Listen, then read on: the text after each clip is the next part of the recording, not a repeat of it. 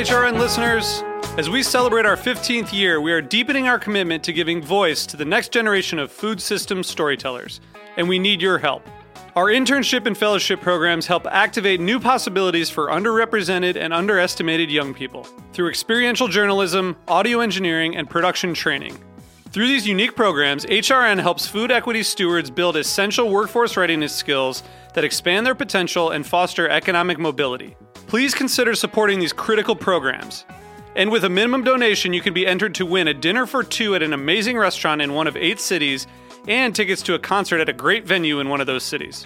We have incredible partners across the country who have donated, as they also share our passion for helping to educate the next generation of food systems storytellers. Check out heritageradionetwork.org slash 15 to donate and enter to win today. That's heritageradionetwork.org slash 15 to donate and enter to win today. And make sure you donate before March 31st. Thank you. This program is brought to you by Chefs Collaborative, a nonprofit with a mission to inspire, educate, and celebrate chefs and food professionals building a better food system. Change menus, change lives. Learn more at chefscollaborative.org. You're listening to Heritage Radio Network. We're a member supported food radio network broadcasting over 35 weekly shows live from Bushwick, Brooklyn.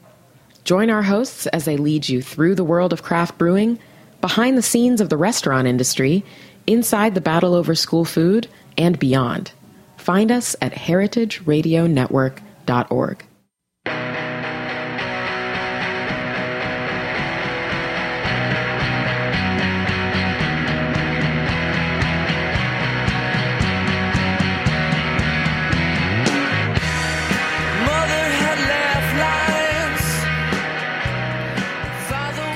afternoon, and welcome back to Eating Matters, where we talk about food policy and how it impacts all of us. I'm your host, Jenna Liut, and we're broadcasting live from Roberta's on Heritage Radio Network. Today, I'm so pleased that Congressman Tim Ryan is joining the show to discuss his book, The Real Food Revolution, where he writes about the myriad challenges facing our food system, the cumulative effect they have on our health and the environment, and some common sense actions that any of us can undertake as citizens to improve our collective quality of life, now and for future generations. Congressman Ryan represents Ohio's 13th district and was first elected to the U.S. House of Representatives in 2002. He's now serving in his eighth term and is a member of the House Appropriations Committee and the co chairman of the Congressional Manufacturing Caucus. Congressman Ryan, welcome to the show. Great to be with you. I'm very excited. so am I. Um, okay, can you tell us how you uh, first became interested in the food movement? Well, I, I think if I look at it, I go back to um, being raised half Italian. My my mom's 100% Italian, and uh, we grew up a couple blocks from my grandparents who uh, had a garden, and we ate fresh foods, and everything was home cooked and homemade, and my grandmother got mad at us if we would go out to eat, you know. So same, same, actually. my my appreciation, I think, starts uh, back then. But for the purposes of really the policy issue and everything, I wrote a book called A Mindful Nation, and it was about mindfulness meditation and the stress levels that we have as a country and post traumatic stress for our vets and just information overload and how I felt like this technique, these kind of contemplative practices, could be very helpful to increase focus, reduce stress, improve performance, and help us just kind of recalibrate ourselves as a country. And while I was researching the book and researching a lot about stress, I mm-hmm. was realizing that our health really isn't just the stress piece. I kept coming around to the food piece and the highly processed food and the diabetes rates and all of these other things that were somewhat stress related, but also uh, dietary related. And so that was the really when my interest peaked on the policy side of food and how that could really be a way to solve our budget problems in the long term with our health care programs like Medicare and Medicaid, the Veterans Health Care Program, and overall health care costs in the country. Mm-hmm. We started doing a little better job uh, with our food system. What do you mean by the real food revolution? Well, it obviously is a play on words, but uh, uh, eating real food. Um, you know, Dr. Mark Hyman, who's a buddy of mine, calls it Franken food. You know, the the stuff that's just been so highly processed multiple times Yeah. over and over and over again. And it's not the lettuce or the garlic that my grandmother, the peppers, or on and on that my grandmother picked out of the garden. Um, and so, to me, that's the cause of a lot of the sickness in the country is that we're eating food that was really never meant to be eaten. Um, okay, so as you know, I'm sure we're living in politically strange times. Um, where I've noticed. You've I've noticed, yeah. Um, so, as you know, every day something, quote, unprecedented seems to happen, to use CNN's favorite term. Um, you know, from accusations of Russian interference in our presidential election to an all out war on the media. And then also issues we thought were, you know, settled or maybe headed in the right direction, like affordable health care for all, addressing man made causes of global warming. These issues are on the chopping block. So, my question is realistically, do we need to reprioritize where food issues fall on the advocacy spectrum and focus on some of these bigger, quote, bigger issues during the next four years? Well, I think food is kind of an underlying issue for most of the things we talk about. Um, obviously, it's, it's something we ha- need every day, and it's essential to our own survival. But it also does affect global warming. A lot of uh, the carbon that is uh, produced comes out of uh, agribusiness, um, not just in the United States, but around the world. The way we grow our food, produce our food, it has, it's a huge carbon footprint. Um, so it's an issue for global warming. I think when you look at productivity and our test scores, and you look and see what we feed a lot of our kids in our schools, chocolate milk with lots of uh, uh, added sugar in it. You look at you know the, the bars that they eat, the Rice Krispie treats that they eat with a lot of additive sugar. Uh, and so it's affecting the, our cognitive uh, skills as a country, especially with our kids. Mm-hmm. And if you, uh, you know, you look at our health, you look at the diabetes rates, you look at the heart disease rates, the cancer rates, everything has gone up in the last 30 years as we move to more and more uh, highly processed foods.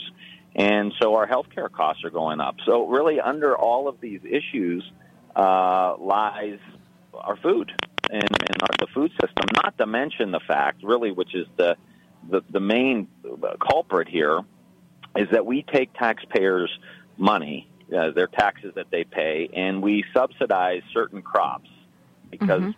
farming is such a difficult business. But we we subsidize crops that really much of it gets in, uh, processed into uh, whether it's high fructose corn syrup or soy oil or you know uh, you know the wheat a lot of the wheat that's in uh, a lot of our foods and crackers and other processed food we make that artificially cheap uh, in, in through these subsidies.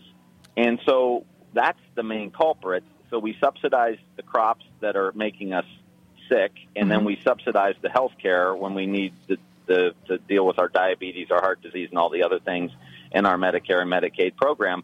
To me that's a screwed up system. That Yeah. and you wonder why people are pulling their hair out saying the government is really just they don't get it. And Yeah. i think th- this argument articulates i think for average voters and average taxpayers what's wrong with the whole system uh, when you look at it from that perspective So you think it's it's um, totally worth advocates kind of continuing to push for a reform in our food system, in addition to all these other issues we're now faced with. Yeah, Yeah. yeah, and I would, I would, I would say, you know, we need to focus on though the, the main issue, really, the subsidies for our farmers. And I'm not talking about not paying our farmers because I think they they deserve it. I just would like to maybe even pay them a little bit more, pay them a premium to grow produce and to tie into their local community uh, in in more significant ways. So it's farm to school, and we can deal with that food issue that I mentioned about the what we're feeding our kids in our schools. Um, but give them a market. You know, we spend a lot of money in our schools on food. Let's let's make the farmer uh, benefit from that. I think that would be um, really important. You know, Yeah, uh, yeah. let's also look at the hospitals.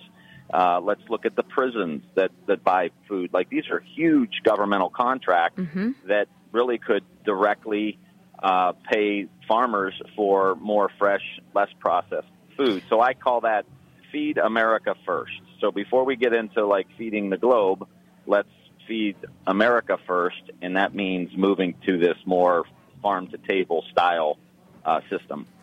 Um, in in thinking about that, uh, you know, like feeding America first, I'm wondering um, the extent to which you see renegotiating or adjusting our trade policies. What would that have on the effect of uh, encouraging more farmers to shift their production portfolio to more fruits and vegetables? Well, it could have uh, some effects because agriculture is, is a huge export for us. So, you know, again, as long as I think the markets are being created for uh, the farmers, as long as they are getting paid to grow some of these healthy foods. At the end of the day, we're still going to save a lot of money as a country because that's going to be less money we're spending in our healthcare system.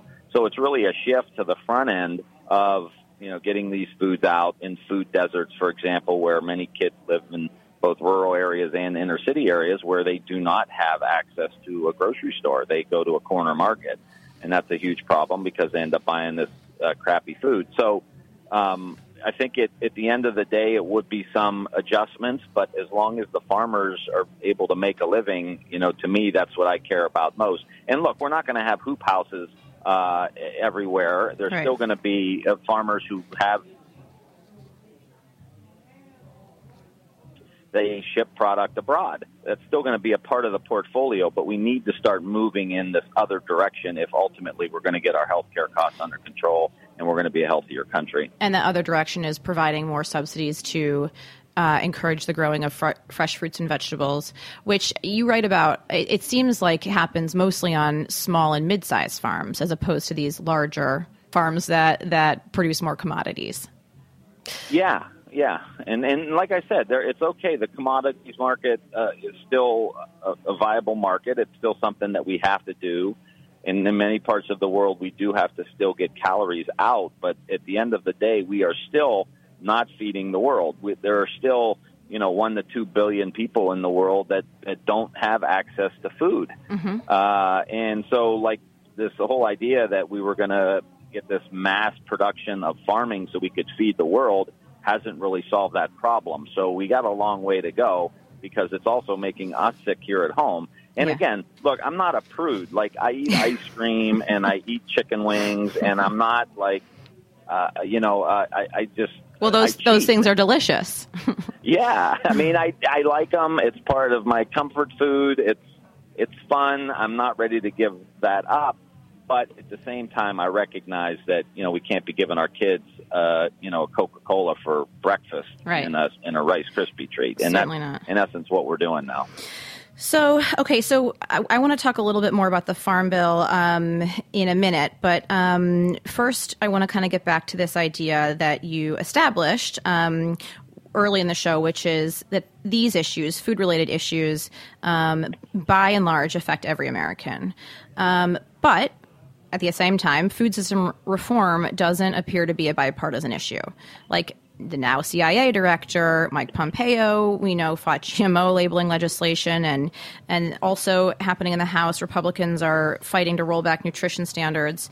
Um, so how do you how can you explain this, and and what we what can we do to make a food system reform more bipartisan, especially in light of a Republican Party that's retraining its focus on working class Americans?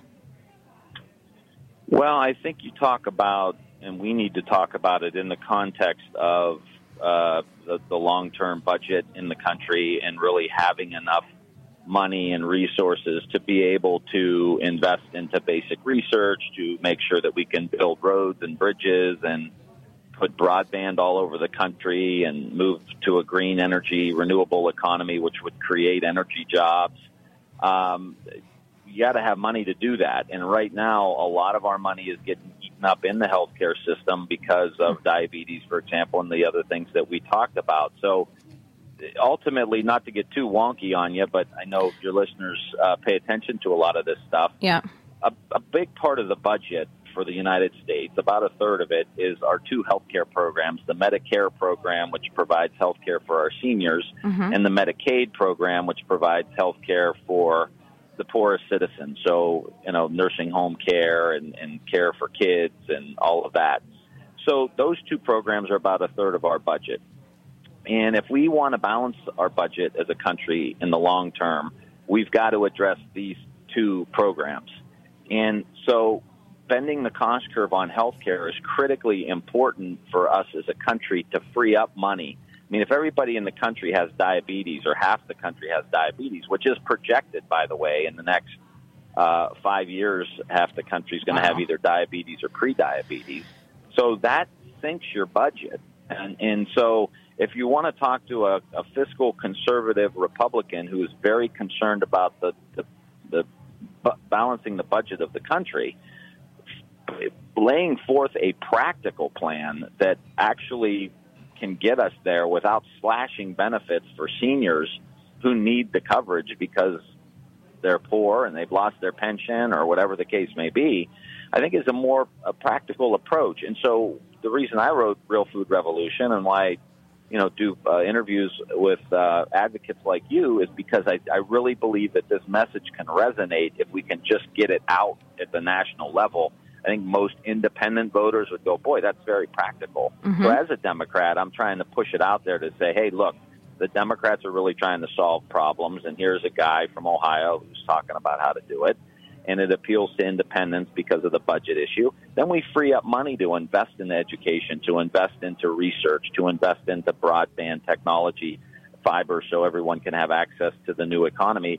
I mean, it makes practical sense. So I think talk to conservatives in that regard uh, and it's very much about individual responsibility too. But you got to give people the opportunity to have affordable, healthy food, mm-hmm. and that's what this that's what this would do. Um, speaking of money, uh, you also talk about the effect lobbying has on influencing major policy initiatives, which, by the way, I thought was refreshing and brave of you. Um, can you first outline the extent to which lobbying has influenced major policy decisions uh, with regard to food? Well, you have a lot of the uh, big uh, agribusinesses. You know, the the farming industry has really consolidated over the last uh, 20 or 30 years, and they've become kind of not quite monopolies, but they're getting pretty close. And they have a real stranglehold on the political system, but they also donate a lot of money to the to the uh, politicians in Washington D.C. Uh, and you know they they kind of are keeping the status quo. And so the real food revolution is about energizing grassroots people all over the country, the small, medium sized farmer, the specialty farmer, the moms and dads who are concerned about you know what's in their kids' uh, food, uh, what kind of school lunches and school breakfasts that they're getting, and healthcare, public health officials across the country to say, look, we've got a lot more votes and a lot more connectivity with uh, with the grassroots people than you know one agribusiness uh, corporation would have. So we've got to get organized to combat the money that they're putting into the political system and talk to our members of Congress about what kind of farm bill we want to see that front loads a lot of this stuff, that starts doing pilot programs with maybe giving that, that premium uh, support for farmers who do convert over to more produce, help them with hoop houses and hot boxes and everything that they would need to kind of convert over uh, maybe from what they're doing now. If they have a thousand acre farm, get a hundred acres or two hundred acres and help them convert it over. Then you need like refrigerated trucks and stuff to move the produce. So help them pay for that stuff. You know, all we can do, but that's going to come from the grassroots level, not from someone who's currently benefiting from the status quo. And so the money that they donate keeps the status quo with the politicians in Washington. And that's something that we've got to change. Um, okay, so we're going to take a very quick commercial break right near now and hear a word from our sponsors. Um, but when we get back, we'll be, de- be, digging into some of the more nuanced policy prescription pres- prescriptions and what you can do to support a healthier, more sustainable food system. Stay tuned.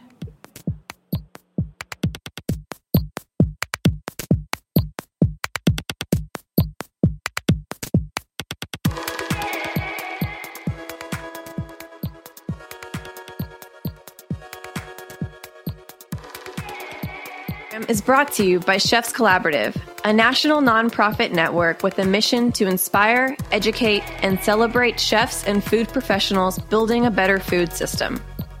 Chefs Collaborative members work to make sustainable practices second nature for every chef in the United States. Chefs Collaborative was founded in 1993 by visionary chefs including Rick Bayless and Alice Waters, who acknowledged the influential role of food professionals on our food choices, our collective personal health, the vitality of cultures, and the integrity of the global environment.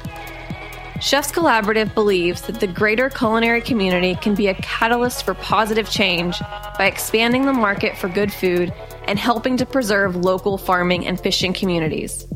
Change menus, change lives. Learn more about Chefs Collaborative at chefscollaborative.org.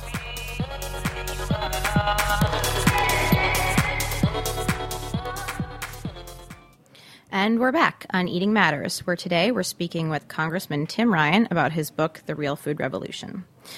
Um, Congressman Ryan, what do you see as the role of federal regulations for some of the issues in our food system? So, for example, the role of preventing monopolies in seed and food production, which you write about, as well as the role in something that has a vital effect on our on our public health, like curbing the use of antibiotics.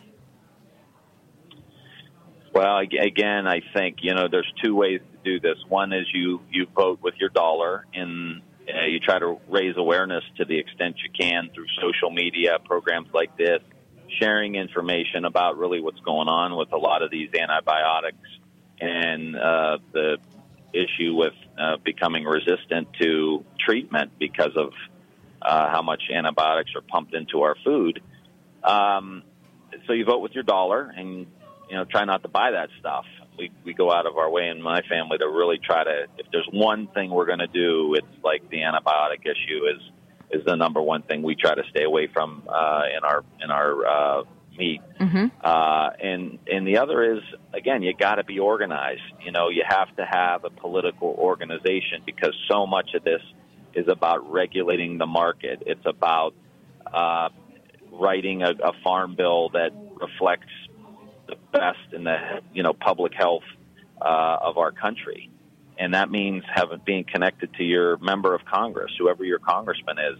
You've got to get to know her, get to know him, talk to them about these issues, have a group of people organized in your community in that in that congressional district that can pick up the phone and say, "Hey, we have you know a hundred uh, moms that are talking about antibiotics, and there's a bill coming up that you know, we need you to vote with us on, and and just call the office and nag them until they have a meeting with you. Um, that's just what it takes. I mean, that's that's how a democracy operates. And if you're apathetic and you just kind of sit by the wayside and you say, well, someone else will take care of it, then that turns into a problem because then again, the money takes over, the status quo continues, and it becomes more and more difficult for people to uh, make the, in my my position to make the change because we don't have the support from other members of Congress. Can you actually um, talk a little bit about the issue with companies um, like what what you call the the quote the big four biotech uh, seed companies owning 80% of the U.S. corn market and 70% of the soybean business?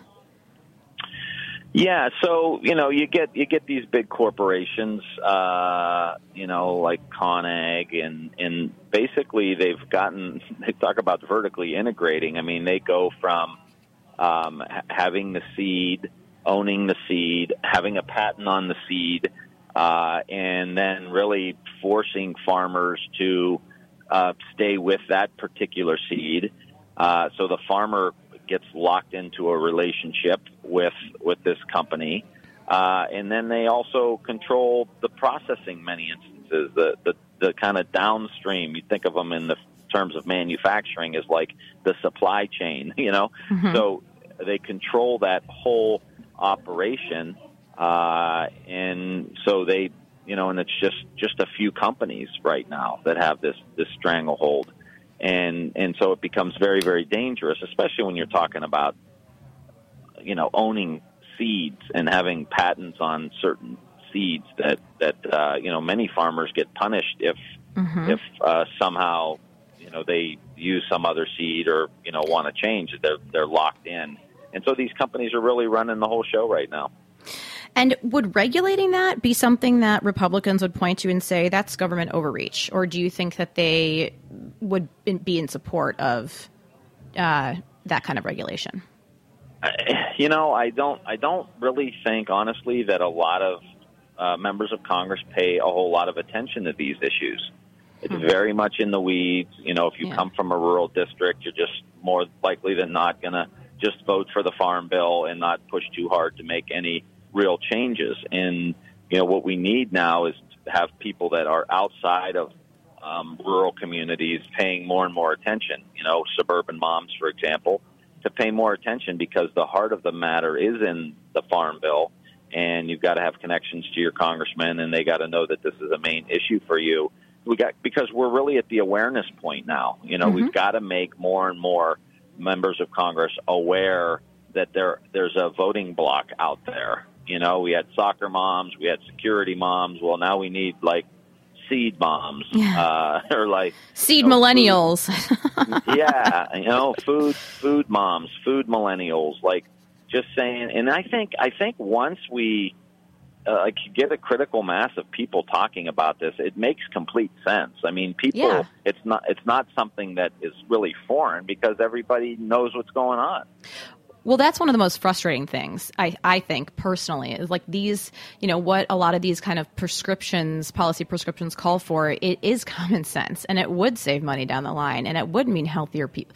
I just don't understand why they haven't kind of seeped into the mainstream a little bit faster. But uh, I feel like I don't that's understand. Our, no, yeah. that's our job. Yeah. You know, I mean, yeah. that, that's really our mission. I, I wasn't, you know, I really didn't want to write another book. It's a big undertaking, but I just, yeah. I really felt strongly that I needed a platform to begin to talk about this and maybe galvanize um, some people across the country with a book. And I, you know, I don't solve every problem in there, but I just want to start the discussions that we need to have about how do we solve these problems. And and so so we have to bring all the stakeholders to the table. I mean, we've got to have the Farm Bureau there. We've got to have the Soybean Association there. We've got to have uh, you know the the the doctors and the, the, public health officials and and we've got to just say, okay, how do we sit down and figure this out? We're not here to screw anybody. Like I say, if we do this the right way, we could actually uh, maybe pay farmers more for for doing this because we're going to save money in the long run.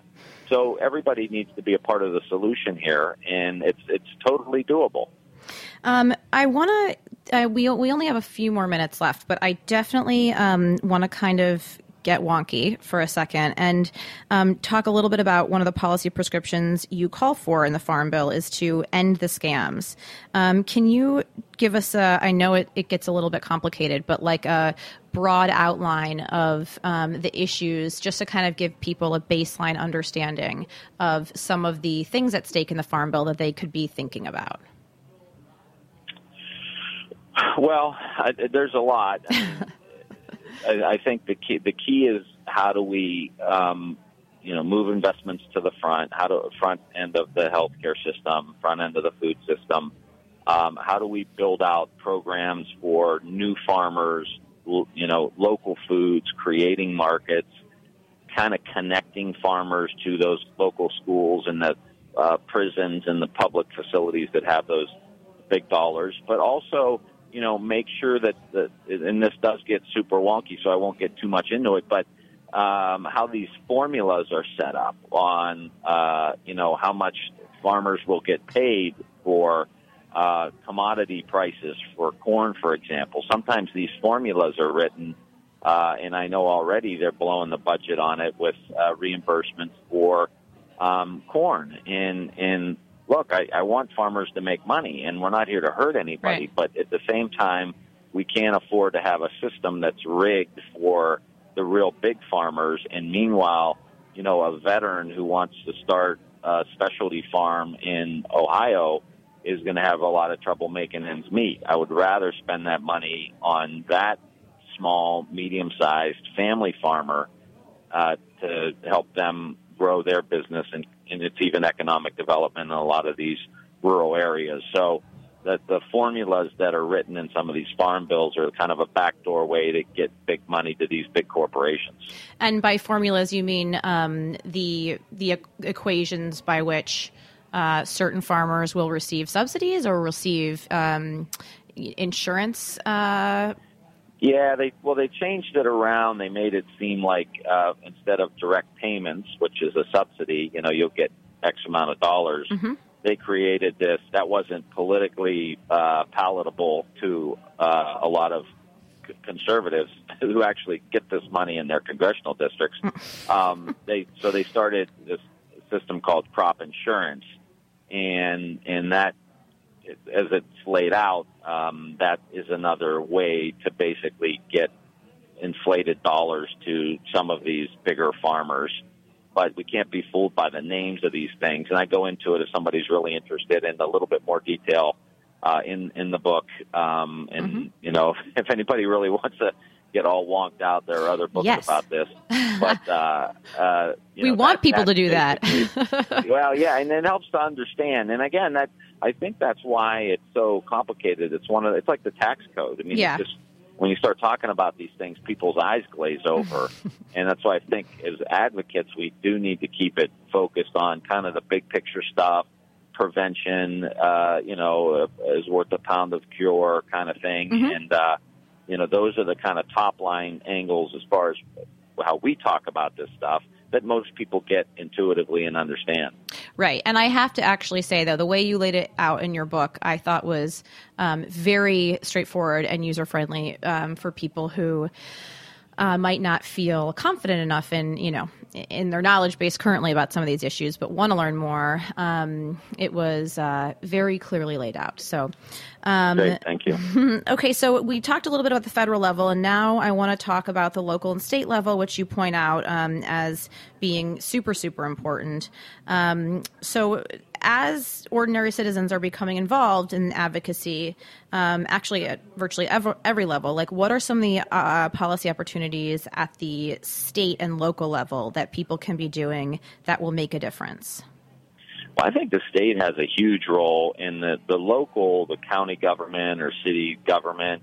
They, there are a lot of really cool innovations happening at the local level where uh, in Los Angeles, I was at a business incubator where they were, you know, working on the, basically vertical gardens that you can take an old, old kind of run down uh, high rise building and you can turn it into a vibrant farm, uh, basically um, and and feed uh, the neighborhood and feed the downtown and be able to uh, reduce your uh, carbon footprint again because you don't have the kind of transportation costs that you would have if you're shipping everything in or trucking everything in from the rural part of the state. So really cool stuff happening like that at the local level. So cities, if you're on city council or you know a city council person, Mhm. you know those are the kind of neat things that you can start talking about. Also, reducing energy costs by putting um, rooftop gardens on. That uh, some restaurants are doing that. Um, it takes the heat from the sun and it gets absorbed in the soil and helps grow plants, but it also keeps the buildings cool. And so it reduces the energy cost of the owner of the building. In many instances, that could be the person who owns the restaurant. So uh, you're reducing their overhead costs. Now you're getting fresher food into uh, into that restaurant, and they may have a few extra bucks to maybe pay their workers more or to you know make a little bit more money. So those are the kind of things that can happen at the local level. Same with the farmers markets and those kind of things.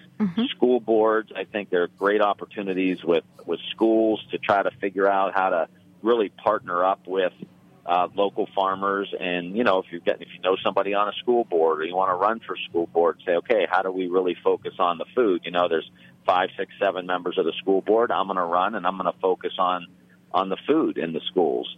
Um, you know, how do we get school gardens in Youngstown? We're going to have a we're going to have a garden in every school and a salad bar in every school in the Youngstown City school system. Now, here's an older Wow. industrial, you know, a town that's had its share of problems, and we're really trying to make sure these kids in the in the school district get health, access to healthy food, and we want to change everybody's psychology on it by having that that there at the school, tie it into the curriculum, have the salad bar uh, at the lunch uh, at the at the lunch room for them to be able to eat it, and then you can whether and they talk about the state level or the local county level.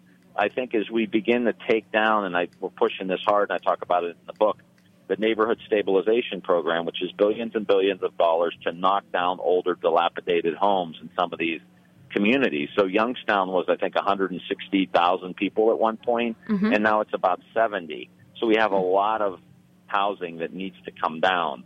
It's drug infested, it's crime infested, Yeah. and it's got all kinds of problems. So take down those uh, homes. In some instances, you can rehabilitate it for maybe industrial use to raise the tax base for the community, which I think is really cool, but also urban farming. And how do you pay kids maybe, uh, you know, get raised beds if there's a problem with the soil, raise the beds, get uh, healthy food into some of these communities that don't have access to healthy food, don't even have access to a, um, a grocery store, and and then hire kids in the summer and after school to actually work on these farms in the urban areas. Put these kids to work, get them interested in something, get them learning how to grow things and make things come alive as opposed to a lot of the violence that's happening in some of these communities. So all the way around at the local level, and then the state can provide incentives for this stuff. And the state too, uh, this will be my last point, the state too has so many contracts. You know, you look at the state prison systems, for example, Mhm. how much money they spend on food in our prisons. Those are public dollars. And then the food you're giving these uh, inmates is not good. I mean, it's not good for rehabilitation purposes. It's you know, it's just a lot of it's not healthy for them. So um, why not tie the farmers in, pay them a premium, and use these public dollars to incentivize farmers moving more and more into growing this kind of healthy food? So those are just some examples of how you know we can do this. But you know the idea is get somebody in local office and get some people supporting them for local office, and then come up with creative ideas at the local level that the rest of the country and world could um, learn about. All right. All of that sounds wonderful. Um, let's do it. All right, I'm in. All right. Um, well, before we wrap up, I just want to see anything coming down the pike from you. Um, what can we expect to see out of your office in the next uh, uh, in the next year? Well, we're going to continue down the road. We're trying to do uh, a salad bar in every school in the country, so that's that's our goal. Uh, we're really working hard to try to uh, figure out how to make our our military bases healthy as possible with our healthy base initiative, and and again try to use federal bases as opportunities for for farmers to um, make some money and have a market with the, their product. Uh, again, government spending. Yeah. Uh, stimulating this kind of growth. So, I mean, you think about it. You know, you have military bases, schools, uh, universities, Huge Uh, institutional prison. pa- purchasing power. huge purchasing power Yeah. to really shift this market. And I think that's at the end of the day, we're just I'm trying to find different ways uh, to make that happen. We also have a bill that is pushing more nutrition education in our medical schools to make sure that our doctors are, are seeing, you know, let your food be your medicine, uh, really be a major component of healthcare in the 21st century. But a lot of medical schools do not teach uh, this kind of, you know, the diet and nutrition uh, component of a well-rounded medical education. So these are some of the things we're going to be working on in uh, 2017. All right. And then for more information, if our listeners want to go to read more about these initiatives, would you direct them to your website?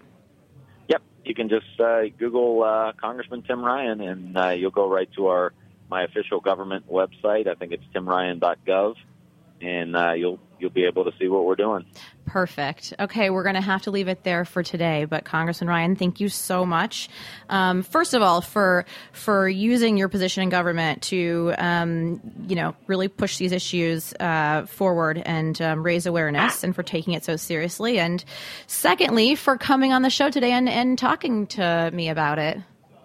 Absolutely. Well, we need to build an army. Yes. And uh, and I think we're in the process of doing that, but really standing up for what we believe in, and and you know, shouting from the rooftops that this is really what a 21st century government should be doing. I mean, that, that we, we know we know the solutions, we know what has to be done.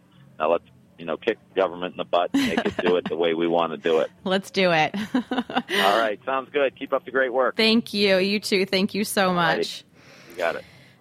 Okay, I also want to thank our sponsors for your generous support. Our show is produced with help from Taylor Lenzette, and the show music is by the fabulously talented Tim Archer.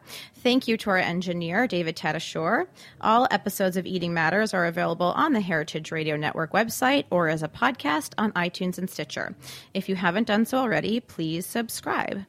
Like, share, follow, and post to us on Facebook and find us on Twitter at Eat Matters HRN. I'm Jenna Liut, and thank you for listening.